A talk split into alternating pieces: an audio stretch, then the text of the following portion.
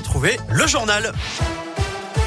Et l'actu dans la Loire et la Haute-Loire, ça se passe avec Gaëtan Barallon. Salut Gaëtan. Salut Eric, bonjour à tous. On débute par vos conditions de circulation. Ça se passe bien actuellement hein, sur les grands axes autour de saint de Rouen et du Puy. Pas de difficultés particulières à vous signaler. Notez cet accident ce matin près de la gare de Montbrison. Vers 10 heures, une femme d'une soixantaine d'années a perdu le contrôle de sa voiture, a fini sa course contre un platane.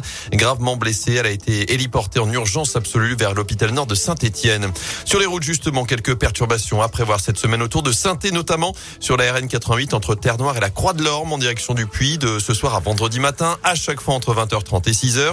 Fermeture aussi à la nuit prochaine sur la 72 à hauteur de Terre-Noire en direction d'Andrézieux.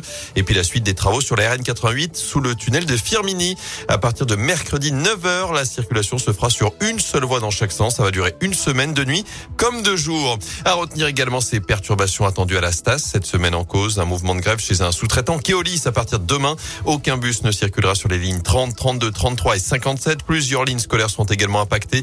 Même chose pour la ligne M5 entre saint et Rive-de-G. Vous retrouvez toutes les infos à ce sujet sur radioscoop.com. Dans l'actu également, le train de la relance est arrivé en gare de Château-Creux. Il ouvrira ses portes au public tout à l'heure à 13h. Il sera là également demain. C'est sa seule escale dans la région.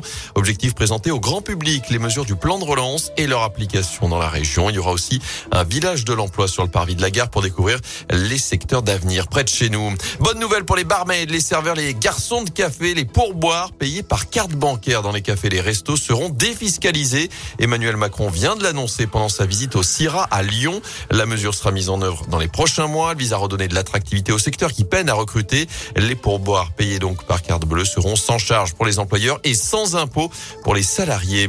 Une facture sale et très salée. L'épidémie de Covid a coûté entre 170 et 200 milliards d'euros à la France. Chiffre dévoilé par le ministre des Comptes publics Olivier Dussopt.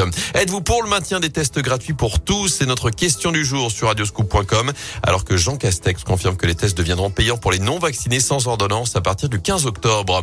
SOS médecins en grève aujourd'hui demande des hausses de tarifs pour les visites à domicile qui sont donc suspendues pendant 24 heures.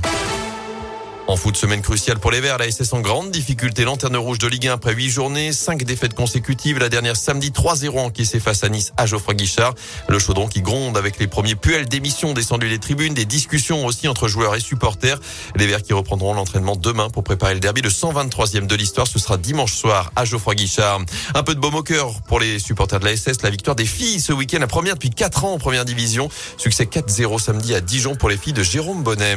Enfin, il continue d'écrire l'histoire. Julien Philippe portera bien encore le maillot de champion du monde de cyclisme pendant un an. L'Auvergnat a réussi l'exploit de conserver son titre avec sa victoire en solitaire en Belgique. Victoire qu'il a fêtée avec ses coéquipiers de l'équipe de France, notamment le Stéphanois Clément Rousseau.